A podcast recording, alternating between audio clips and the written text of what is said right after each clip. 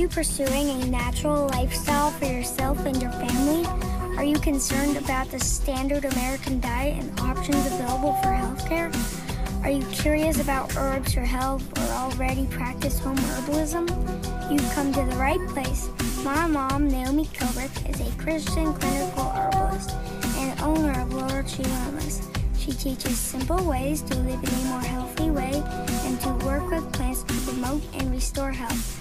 Welcome to the Family Herbalism Podcast.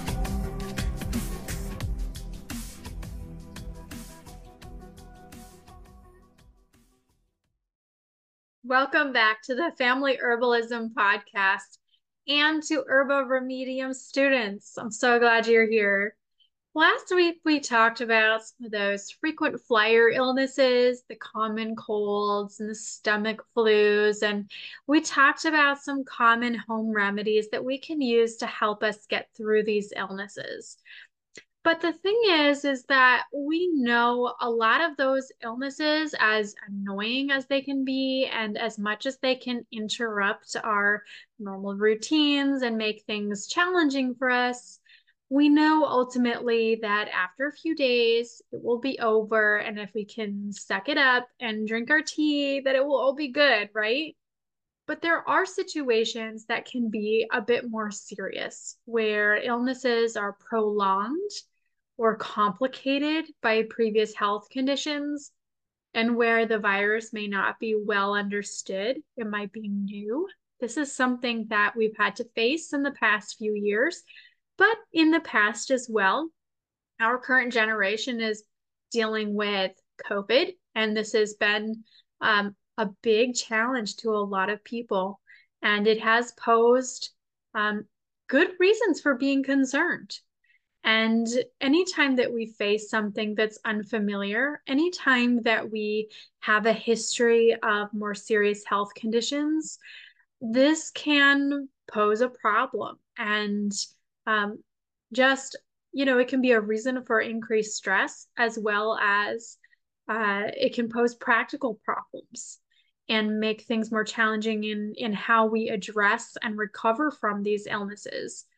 Um, even if it's not a a virus that many people are concerned about it can be a respiratory illness that perhaps is more familiar but can still be more serious when one of my kids was a couple of years old, we had a common cold that went through the family. And then, for whatever reason, he developed bronchitis as a result. And as scary as that was, seeing your two year old, you know, almost gasping for breath, what resulted as a consequence was years of cough variant asthma. And it took a long time to recover from that and heal. And then when I was in my 20s, we had another common cold go through, and I ended up with walking pneumonia, and I couldn't sleep lying down in my bed for weeks afterwards. And so, of course, my sleep quality was not very good. Um, my husband, when he was in his early 20s, he was exposed to high levels of cedar particles at work. He's a carpenter and cedar is known for triggering allergies, and he was one of those lucky ones that developed an allergy as a result of being in a closed environment with this cedar being cut. And he developed this allergy that induces flares of wheezing asthma anytime he's exposed. And it can be quite serious. Um, and then when I was in my early 30s, I developed a bad case of thrush because of dealing with Lyme disease, which was a separate issue. Um, and I wrote it off to a virus. I thought, I just, it's just a sore throat, right? It's just a, um, I'll just get over it. It'll be no big deal. But then after a couple of weeks, I was like, wait a second, I still have a sore throat. This is a problem, right? Well, because that thrush went untreated, unaddressed, I ended up causing my throat to develop scar tissue, trying to heal it. And now, anytime that I have an illness, the last few days inevitably involve me trying very hard not to cough because that exact same area of my throat is super irritated. So, these are all examples of bacterial illnesses, just different challenges that can kind of tag along behind common viruses. And yes, sometimes we can have these illnesses come out of the blue, but oftentimes they come right after our bodies are recovering from these viruses. It's like we never completely got over them. And I'll talk a little bit about why that happens. But I just want to bring up the point that this is something that many of you are familiar with. This is, there are a lot of families out there who experience stories like this um, and experiences where someone that you love experienced an upper respiratory infection or inflammation that became more complicated than a straightforward cold. And so we may joke around about our tolerance for handling a little cold. Um, you know, there might be memes that are passed back and forth that we joke about, but these can be quite serious. And so I think that it's important that as home herbalists that we have the resources on hand and a little bit of extra knowledge in preparation for taking care of some of these potentially more concerning situations. Now, remember that nothing I share here is intended to be used as replacement for medical care. So, if you have a more serious health condition, it's important that you keep your healthcare team in the loop when you are sick. And in many cases, patients will be sent home with the typical advice to rest, drink water, take your Tylenol, take your regularly prescribed medications. And having these additional tools on hand can be very instrumental in recovering faster. So, herbalism, medical care, not exclusive of each other. They both can be integral to the healing process. We do know that uh, from advice from medical that medical providers can be limited um, because many upper respiratory tract infections are due to viruses, and there are few medications available that can help someone through a virus. Antibacterials are not going to do any good. And so, since there are few remedies and sit or few medications, I should say, and because most medical care providers are not familiar with things like vitamin therapy and herbal remedies, you know, more the traditional home remedies, they're not going to be able to give useful advice with things that they're not familiar with. So go ahead, see your doctor for labs, confirm what you're dealing with, make sure you're taking the right meds, and that the symptoms that you're experiencing are within safe limits, and also build up your toolbox of resources. Collect your herbs. These things are going to help you stay healthy and recover more quickly if you do get sick. So, even if the virus is unfamiliar, even if you do have a pre existing health condition, you're still going to be able to support yourself. So that's what we're really focusing in on today.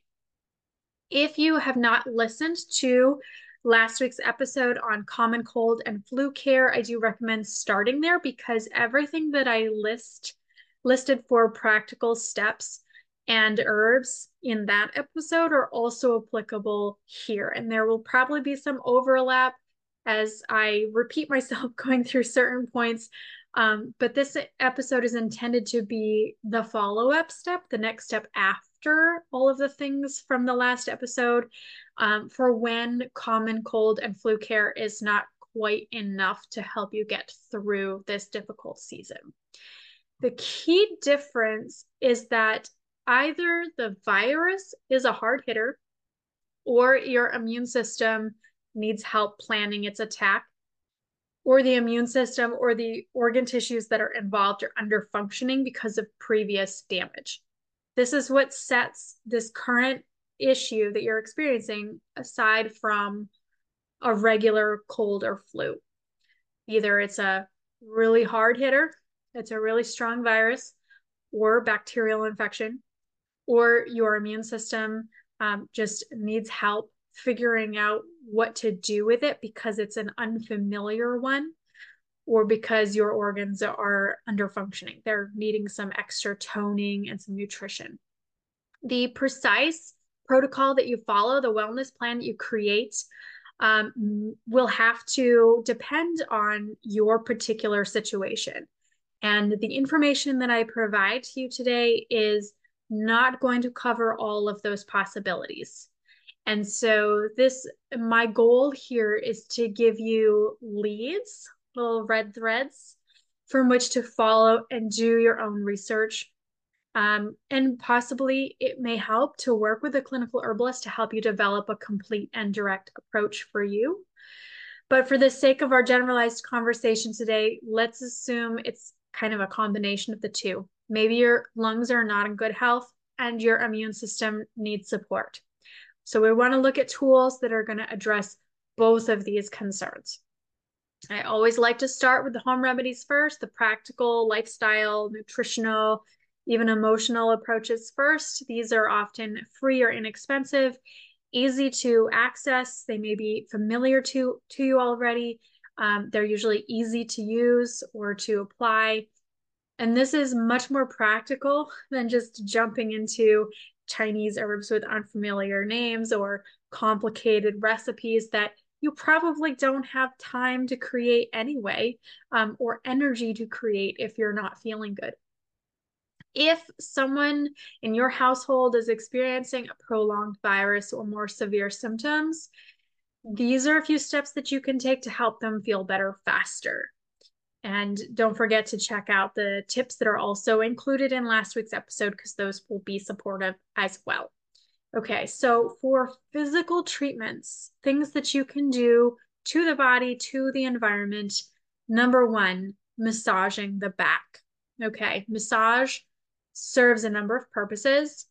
It directly interacts with the nerves in the area that is being massaged. So if your diaphragm is spasming, which is pretty common with extra mucus buildup and uh, inflammation, then the massage is going to help to calm down the nerves around the diaphragm. It will also help to tone the lungs.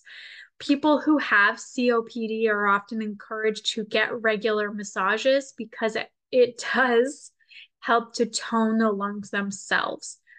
It also helps to promote blood and lymphatic lymphatic flow around the area and of course it's also very soothing and relaxing to someone when they're stressed because they're not feeling very good. So a gentle massage can be really great and it's also a useful way to apply topical remedies. And we'll get to some of those options in a little bit, but you can bring in some essential oils that are great for respiratory function, dilute them in some carrier oils, massage oil. And while you're getting a massage or while you're giving your child a massage, you can also be giving them some herbs at the same time. Now, the nerves along the upper spine are connected to each of the tissues that branch out from it, obviously. So, uh, from the diaphragm up, all the nerves that are directly influencing those organs are connected to the upper part of the spine. And if there is inflammation along any of these nerves, which again, inflammation is kind of kit and caboodle with different viruses, these nerves will stop transmitting messages effectively. And then you can result, you can cause, um, this can cause pooled moisture, uh, spasmodic coughing, um, increased stress, emotional stress. And there are simple exercises that can release these nerves and help to reduce the inflammation around those nerves. And these are all based on the work of Stephen Porges around the polyvagal nerve theory. And I'm going to attach a link to a video that demonstrates an example of these exercises, which uh, one of these exercises, which is known as the basic exercise. It's super simple and it can be done in a lying down position. And it's so simple that even a child can do it. So if you are listening to this on the podcast, I recommend going to YouTube and searching for the basic exercise by Stephen Porges. You can also look up polyvagal exercises and you're looking for the eye exercise that they demonstrate, which will help to unblock those pathways. A third exercise that you can do or a physical treatment for a more severe respiratory infection is focusing on your breath.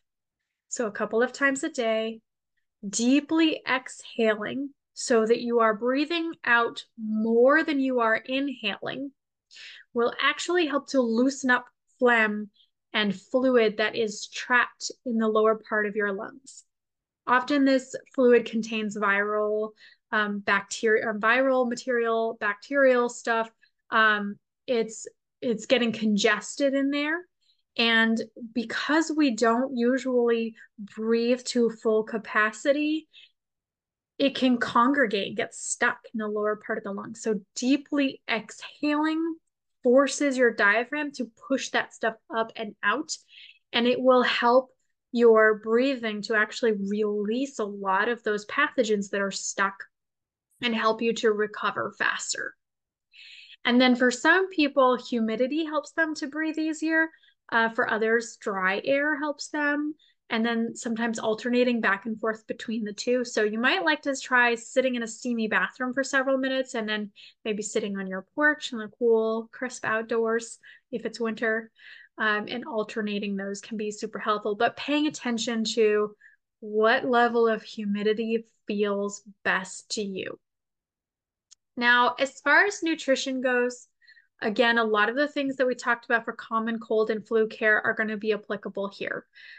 Really, our bodies need a wide range of nutrients to be healthy. And uh, while we can, with great intentionality, get a lot of these nutrients from food, that's really hard to do when you're not feeling good.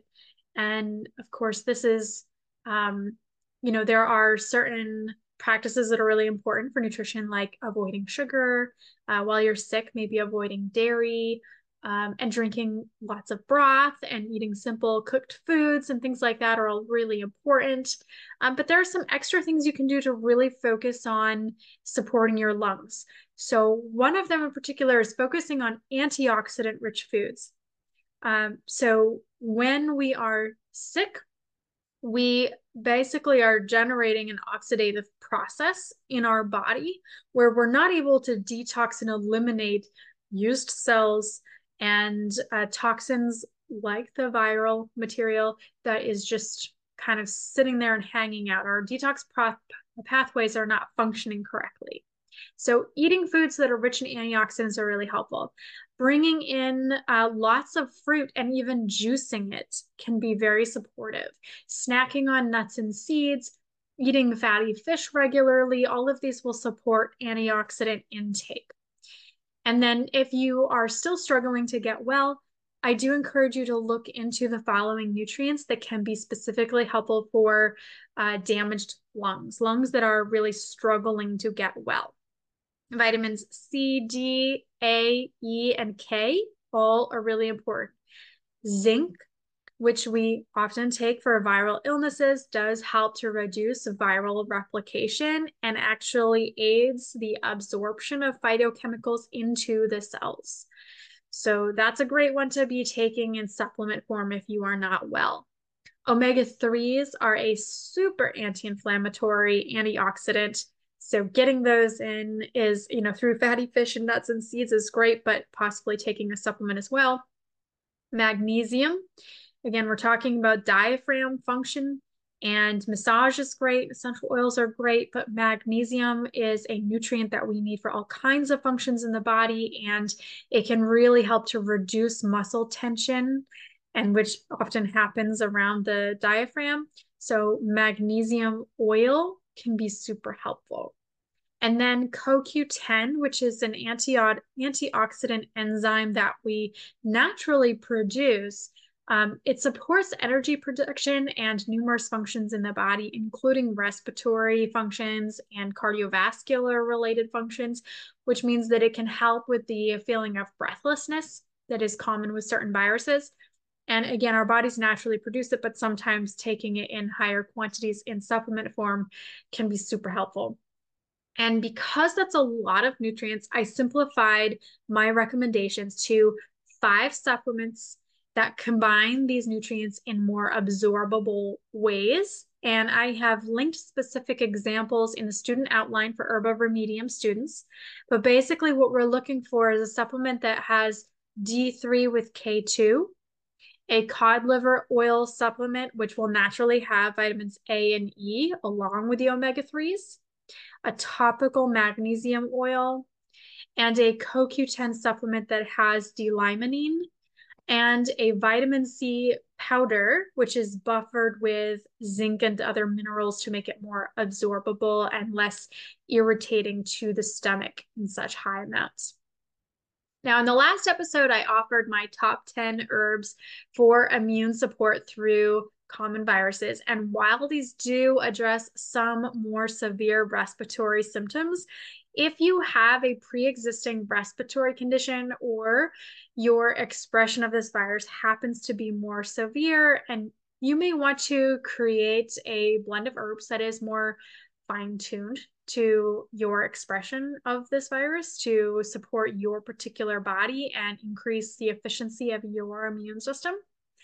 So, in addition to, not in replacement of those 10 herbs, these herbs I'm going to share with you are examples of those that I would recommend that you look into. And remember that while all of these herbs are generally safe for most people for an acute situation like a respiratory virus, including school age kids, some of them are not appropriate for those who are pregnant or taking certain medications like blood thinners. So always do your research before beginning the use of any herbs, especially on a regular basis. Similar to cold and flu care, taking your herbs in tea form is often very effective for respiratory needs. They will warm your body from the inside out, relax muscles, um, almost through direct contact, especially if you're inhaling the steam and the evaporating oils off the mug. Having tinctures can also be great, especially for fast acting relief where the nerves are implicated. And if you're not feeling well, it can also mean the difference between taking the herbs and not. If you're not feeling great and you're like, I can hardly get off the couch, you're probably not going to make yourself a cup of tea, which is why making a larger batch can be helpful so that you can do it once and be done. And also having your herbs available in tincture form so they're just ready to apply. Just take a few drops and you're good to go. Primarily, the actions you're looking for in choosing herbs for this purpose for advanced respiratory care are antispasmodics, astringents, ex- expectorants, which can be either stimulating or relaxing depending on the need that you have, relaxing nervines, and immunomodulators. All right, I have 15 herbs for you. The first is nettle. Nettle is an astringent, it's expectorant, anti inflammatory, and a tonic to many systems of the body. But what I really like about nettle for the lungs is that it activates the oxygen receptors. So it um, helps your uh, your it helps your lungs to be able to absorb the oxygen more efficiently to make better use of the oxygen that you're inhaling. Most of the time, when we have a respiratory infection, there is inflammation of those receptors. There's also blockage. Certain viruses can block them, mucus can block them. And nettle helps to stimulate those receptors so that the oxygen can connect and bind and actually be useful.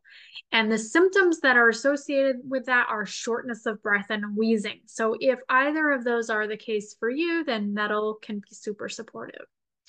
Next is red clover. Red clover does work on the blood and on the lymph. It helps to move them, thin them out. It is a bronchodilator. It is an expectorant and antispasmodic and it can reduce a lot of the cold symptoms that we might experience, including excess mucus and irritated coughs. Number three is Japanese knotweed. This is not as commonly used. Um, it most people who are familiar with it will think of Lyme disease because the root uh, was popularized by Stephen Buhner for use in addressing Lyme disease. But Japanese knotweed has a lot of benefits, including the flowers, which are antiviral and a great respiratory support. So, primarily, we're talking about the flowers for some of those symptoms, but for more severe illnesses, the root can also be really great.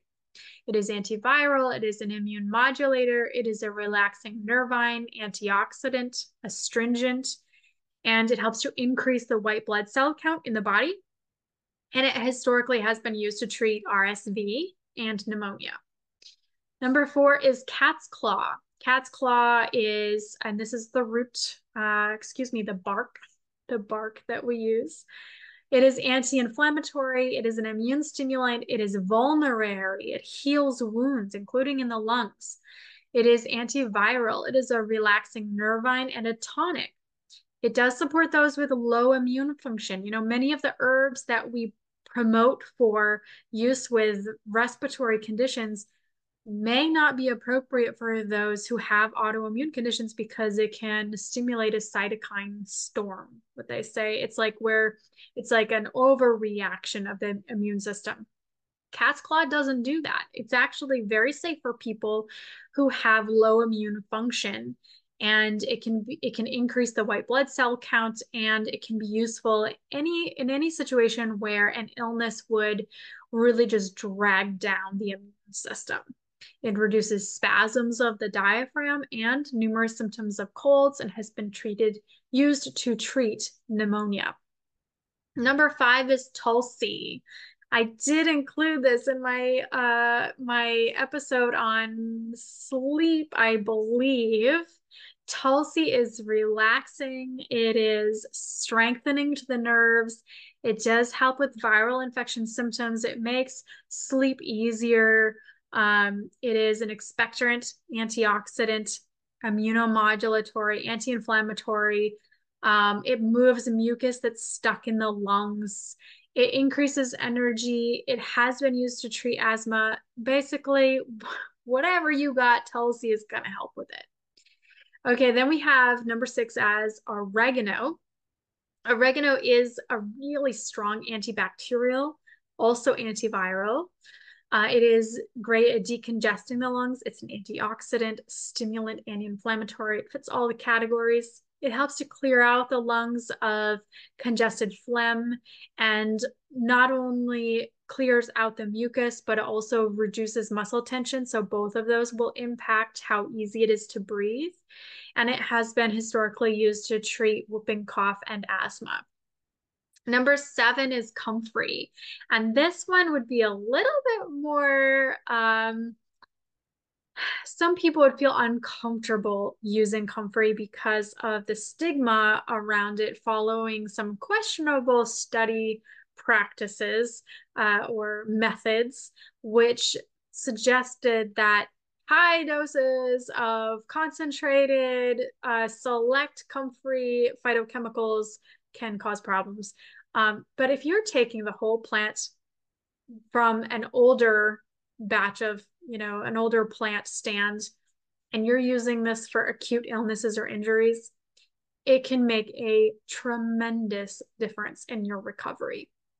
Comfrey is a wonderful vulnerary plant. It's very healing to damaged tissue, including the lungs and it is an astringent, it's an expectorant, it's anti inflammatory. It reduces irritated coughing because of asthma, it reduces lung inflammation, and it soothes the lung tissue uh, of those affected by bronchitis. So, just because of its history, don't cross it off your list of useful tools. I like to keep it on hand, and it was actually one of my very first plants that I started working with highly recommend.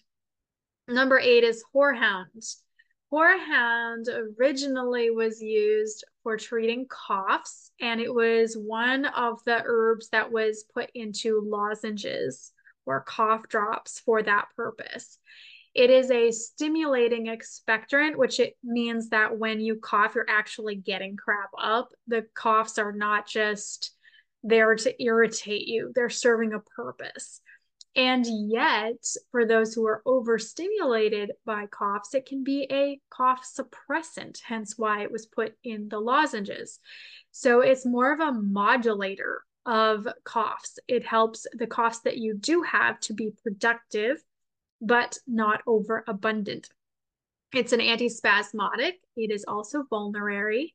It's a lung tonic. So it eases breathing, it moistens hardened mucus, and that's how it makes the coughs more productive. So it loosens up the junk so that those that hardened phlegm is not just irritating your lungs.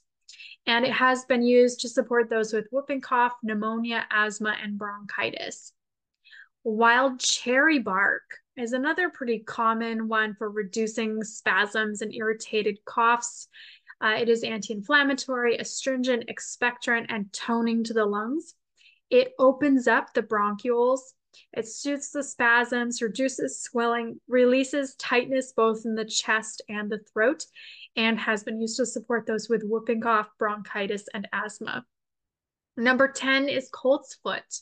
Coltsfoot is um, in the same family as comfrey. So, my one recommendation on safety for coltsfoot is don't combine it with either comfrey or bone boneset, which are all in the same family and share sim- similar chemical traits. So, while coltsfoot is generally, it's funny, coltsfoot is recommended more often than comfrey is but they're literally from the same family and have very similar properties. Um, so coltsfoot is a lung tonic as well. It is astringent, it's anti-inflammatory. It can be either a relaxing or stimulating expectorant depending on what your body needs. It's anti-spasmodic, antioxidant, and vulnerary, just like the comfrey is. It calms irritated or spasmodic coughs, breaks up and clears mucus from the lungs and sinuses, reduces cold and flu symptoms, including throat inflammation, eases coughs that are caused by damaged lungs, and it's supportive to those with asthma or bronchitis. And also, it's a good source of zinc. Number 11 is plantain. Plantain is um, not the fruit that you buy at the grocery store, it is the weed that grows in your front yard. Uh, it's one that pops up in dry, poor soil, often in walkways or on edges of roads, playgrounds. Um, it's one that I grew up uh, playing with because it has those very interesting stalks with the seed heads on top. So you'd run your finger along the stalk and pop off all of the seeds. Uh, and they make great little pretend soups too when you're a kid. So plantain has lots of useful properties for those who are ill, and including the fact, not least of which, is that it is anti-infective. It's an expectorant, it's a demulcent to the respiratory system, it's astringent and vulnerary. It calms coughs, including in bronchitis. It soothes a sore throat. And when there is too much fluid in the bottom of the lungs, it can help the lungs to lift it up and if out of the body more effectively. Number 12 is fennel. And this is not necessarily a fennel bulb like you would buy at the grocery store, but it can be dried fennel seed. Dried fennel seed is demulcent, antispasmodic, and expectorant. It breaks up and eliminates phlegm, redu- reduces muscle tension, reduces symptoms of cold and flu, and it's helpful to those with whooping cough. Plus, it tastes good. It's sweet, um, similar to licorice. And in fact, the two can be uh, mistaken for each other. And so this one is an herb that kids will often accept pretty easily. Number 13 is mullein. Mullein is an expectorant. It is demulcent to the lungs, vulner, vulnerary, astringent, antispasmodic, anti-inflammatory to the lungs and sinuses. And I love working with mullein for damaged lung tissue. If you've ever heard of milk thistle being used to regenerate the liver, that's the equivalent of mullein in the lungs. So if you've been exposed to mold in the past, or you're a smoker or used to smoke, if you've had previous lung infections that have been kind of kicking around and smoldering, then mullein is going to be probably a good fit for you. It helps to relieve deep coughs, dry coughs.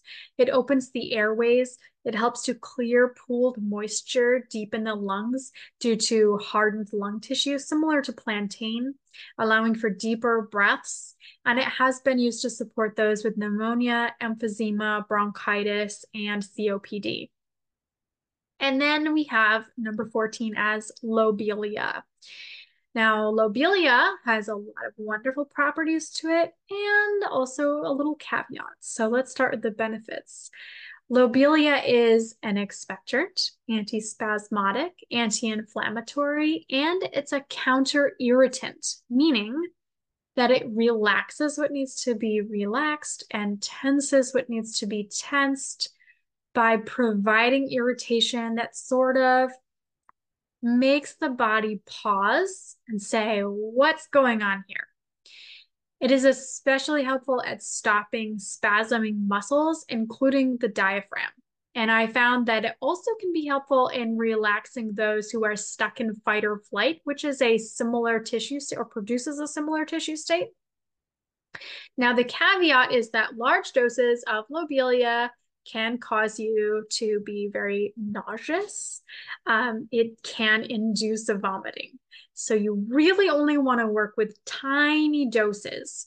Now, I tend to recommend small doses of herbs anyway. I like to use um, micro doses or what Matthew would call, or what Matthew Wood followers call wood doses. Uh, but when you're working with lobelia, you really do want to take small doses. So, really, we're talking five to 10 drops, maybe. You can actually take much less than that. And for a child, you would take less than that. Um, you can take up to like a dropper, maybe more before you start getting queasy.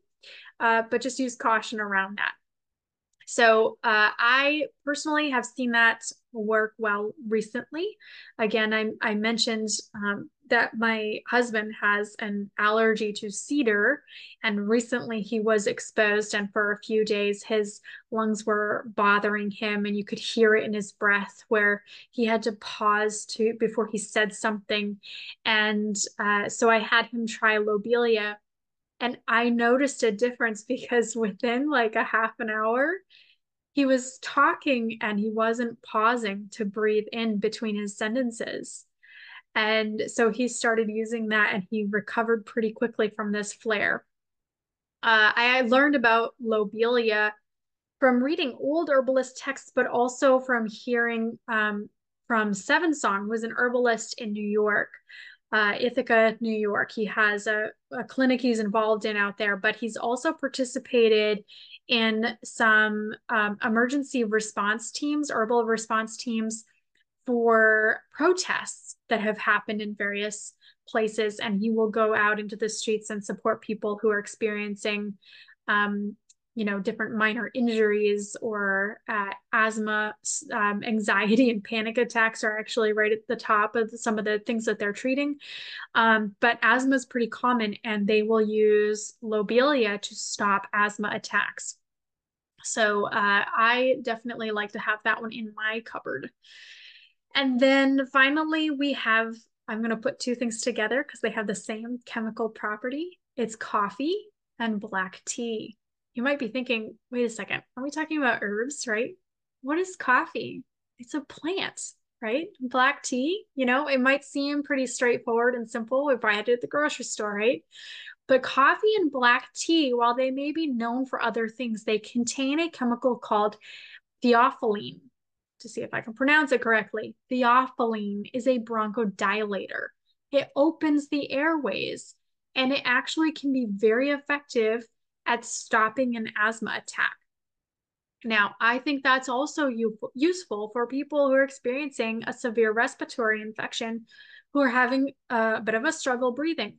Again, remember that this is not medical advice, but if it's in the middle of the night and you're looking for an alternative to going to the emergency room, try it and see if it works. If it works, great. If it doesn't, go to the emergency room.